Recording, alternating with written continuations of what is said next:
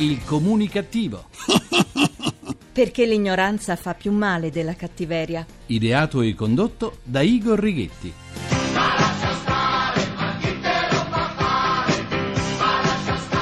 Ma chi te lo fa fare? Buona comunicazione Italia! Italia Gname! Giusto, buona comunicazione Italia Gnamme dal vostro comunicativo di fiducia Igor Righetti. Bentornati alla nostra terapia di gruppo Emissioni Zero numero 1957 con il 57 col 7 decimo anno di programmazione. La nostra è una società molto articolata dove c'è spazio anche per le iniziative più originali. A Nervi, un quartiere di Genova, è cominciata da due anni l'operazione Chip Chop, così l'ho definita io perché non credo si possa chiamare in un altro modo questa operazione che si occupa di 300 scoiattoli grigi, sì, 300 100 scoiattoli grigi che, secondo il Ministero dell'Agricoltura, vanno portati via dal luogo dove stanno dal 1948, quando vi furono portati dagli Stati Uniti.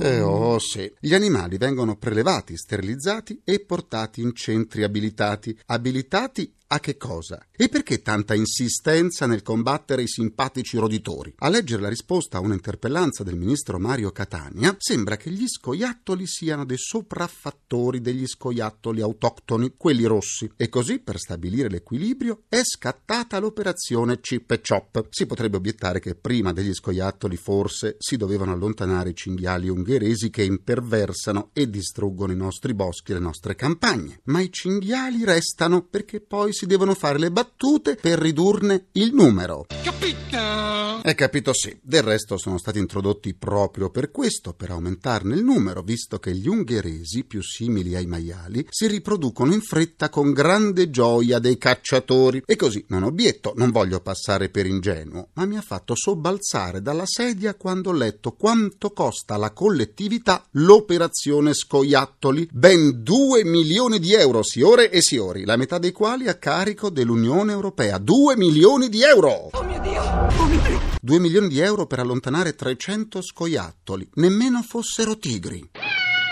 Ho detto tigri, e su somiglia più a un leone, ma va bene lo stesso. E sconcerta allora sapere che ci sono soldi per interventi di questo genere, ma non ce ne sono per altri, di sicuro molto più utili e necessari. Vi siete mai chiesti, per esempio, come fa una persona sorda a chiamare il 118 o qualunque altro numero di emergenza? In provincia di Grosseto, come in molte altre province, è stato chiesto da tempo un servizio di sms che però non è mai stato attivato. Non so quanto sia diffuso il fenomeno, ma mi sembra che abbiamo davvero ma davvero, eh, perso la bussola. Altro che chip e chop. Poveri noi, poveri noi. Andiamo negli Stati Uniti, in Texas. La bambina non faceva la pipì nel vasino e per punirla la madre, una ragazza di 23 anni, le ha incollato le mani alla parete. Ebbene, la giustizia in Texas non è affatto misericordiosa e ha condannato la donna a 99 anni di prigione, signore e signori, 99 anni di prigione. Il giudice ha definito la madre un mostro. La ragazza si era riconosciuta colpevole, ma sua madre e sua sorella avevano implorato clemenza. Clemenza respinta. E pensare che in Italia Anna Maria Franzoni, per aver ucciso nel 2002 il proprio bambino Samuele di tre anni, venne condannata in primo grado con rito abbreviato a 30 anni di reclusione e poi la Corte d'Assise d'Appello dimezzò quasi la pena a 16 anni di reclusione. La riduzione della pena rispetto alla sentenza di primo grado fu dovuta alla concessione delle attenuanti generiche. Se da noi una madre dovesse soltanto incollare le mani alla propria figlia figlia perché non fa la pipì nel vasino sarebbe condannata al risarcimento del costo della colla? Continuiamo così, facciamoci del male. Eh, continuiamo così. Restiamo in tema di giustizia. L'ex re dei paparazzi Fabrizio Corona ha violato gli obblighi della sorveglianza speciale per andare a ballare in un locale di Martina Franca in provincia di Taranto. Per questo è stato denunciato. Corona conosce bene la giustizia italiana, avendone avuto a che fare diverse volte e non gli ha mai fatto alcuna paura. Gli agenti agenti di polizia durante un controllo in una nota discoteca hanno accertato la presenza di Corona, nonostante avesse sia l'obbligo di non allontanarsi dal comune di Milano senza l'avviso alle autorità di polizia, sia l'obbligo di rincasare entro le 21. Ce lo vedete Corona a rincasare entro le 21? Ma, a quanto pare Corona preferisce andare a ballare e se ne infischia degli obblighi giudiziari. Forse dovremmo mandare Corona in Texas. Sì. Passiamo alle ipotetiche radiodediche che potremmo ricevere da alcuni nostri politici. Il leader di Sell, Nichi Vendola, durante il suo intervento alla presentazione del patto del centro-sinistra, si è rivolto a Pier Ferdinando Casini dicendo Casini non lo abbiamo definitivamente perso, non l'abbiamo mai trovato. Vendola ci ha chiesto di dedicare a Casini la sigla di un noto programma RAI. Questa. Un'altra radiodedica, Walter Veltroni non si ricandida alle prossime politiche. L'ex segretario del PD lo ha annunciato parlando alla trasmissione condotta da Fabio Fazio Che tempo che fa? Sì, perché ormai i politici fanno le loro dichiarazioni nei programmi televisivi. Eh, Veltroni si autodedica questo brano di Vasco Rossi.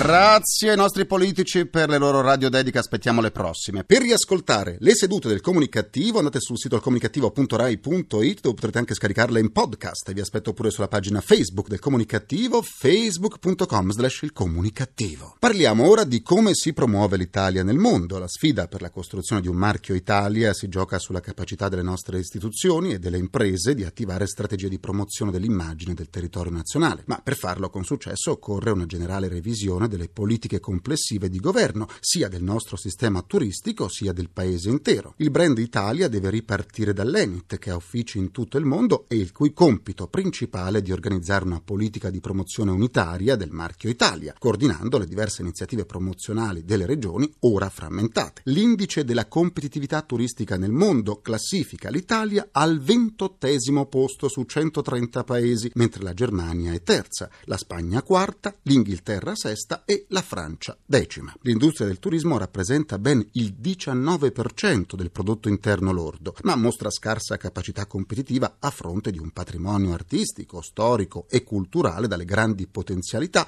che tutto il mondo ci invidia. E allora andiamo ad approfondire l'argomento con la nostra ospite di oggi.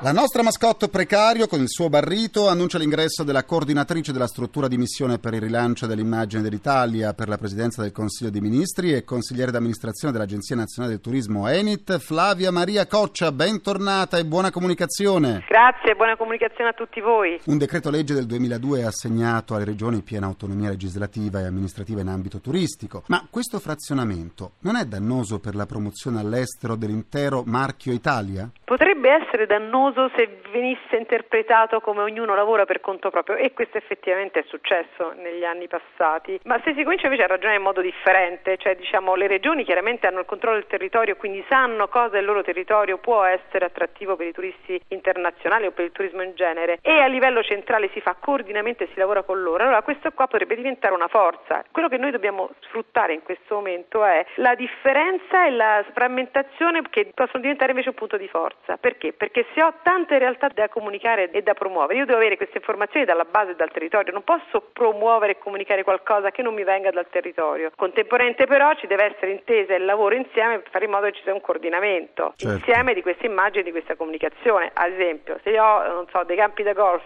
in Italia e voglio promuovere il golf, non posso promuovere solo quelli di una regione, ma devo fare coordinamento a tutti i campi da golf che ci sono in Italia. Questa è un po' l'idea e si fa solo lavorando insieme. Ci sono possibilità di realizzare efficaci strategie di comunicazione situazione sia all'interno del nostro paese sia a livello internazionale. Penso soprattutto all'enorme sviluppo del traffico turistico proveniente da paesi come Cina, Russia e India che chiedono innovazioni nell'adeguamento dell'offerta turistica? Assolutamente sì. Quando ci rivolgiamo ai nuovi paesi emergenti come Cina, Russia e India, chiaramente l'offerta italiana, la prima offerta che si riesce a vendere è quella classica, cioè delle nostre città d'arte, che sono quelle che attirano di più, in particolare ad esempio le mete dello shopping, che sono molto attrattive ad esempio per i turisti dalla Cina e dalla Russia. E diciamo che forse è più facile attrarre turismo da questi paesi con le nostre grandi mete che invece stimolare gli altri paesi che già ci conoscono. Quindi da una parte attirare turismo da questi paesi è meno complicato anche se bisogna attivare procedure burocratiche, snellire i visti e tutta una serie di cose che purtroppo ancora noi non abbiamo ancora fatto come Paese Italia.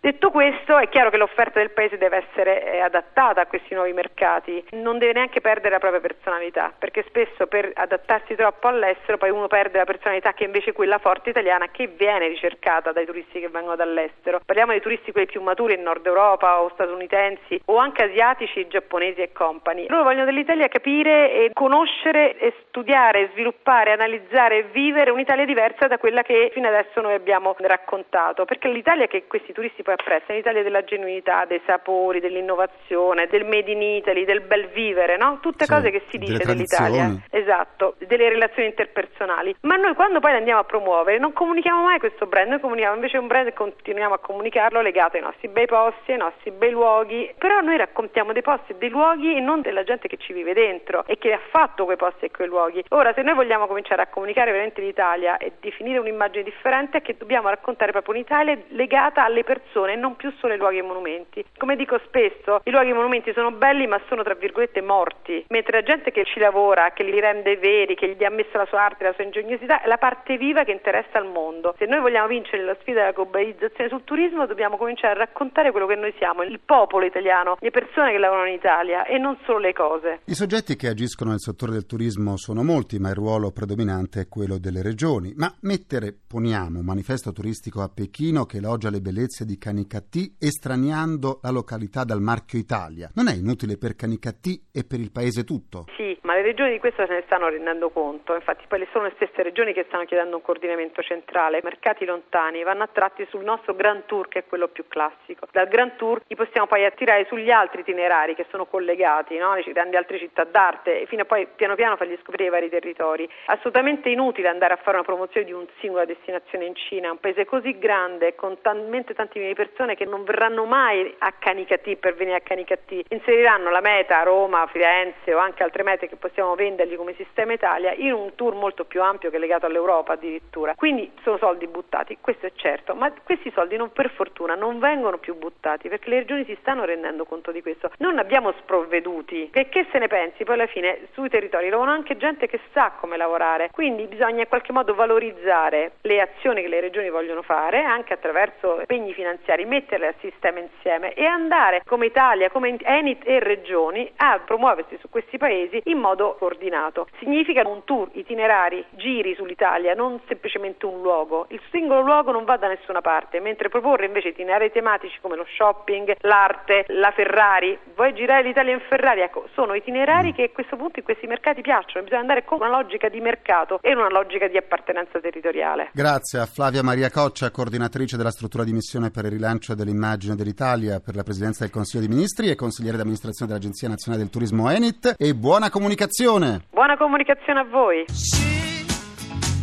Viaggiare evitando le buche. Concludo anche questa seduta con il mio pensiero comunicativo. In questi giorni è cominciato a Grosseto l'incidente probatorio sul naufragio della nave Concordia avvenuto il 13 gennaio scorso davanti all'isola del Giglio. Naturalmente si è intuito subito che non sarà un incidente probatorio semplice, ma l'importante è che la giustizia arrivi in porto, anche perché questa volta, questa volta a condurre non c'è Schettino.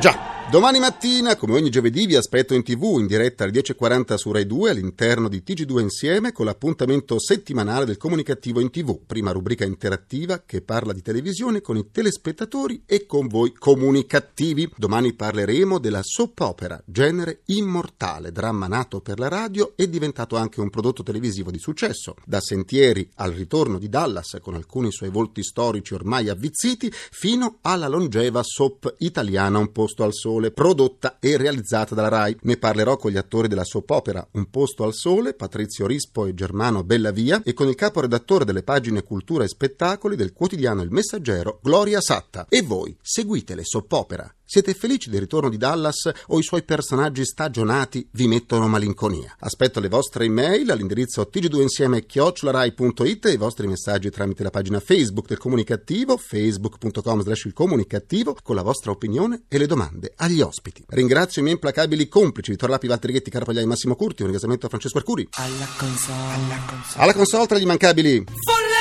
Folletti ultracentenari c'è Carlo Silveri. La terapia quotidiana del comunicativo tornerà domani, sempre alle 14.44. Buona comunicazione e buon proseguimento dal vostro portatore sano di comunicativeria. Igor Righetti, grazie, a domani. Il comunicativo. Perché l'ignoranza fa più male della cattiveria. Ideato e condotto da Igor Righetti.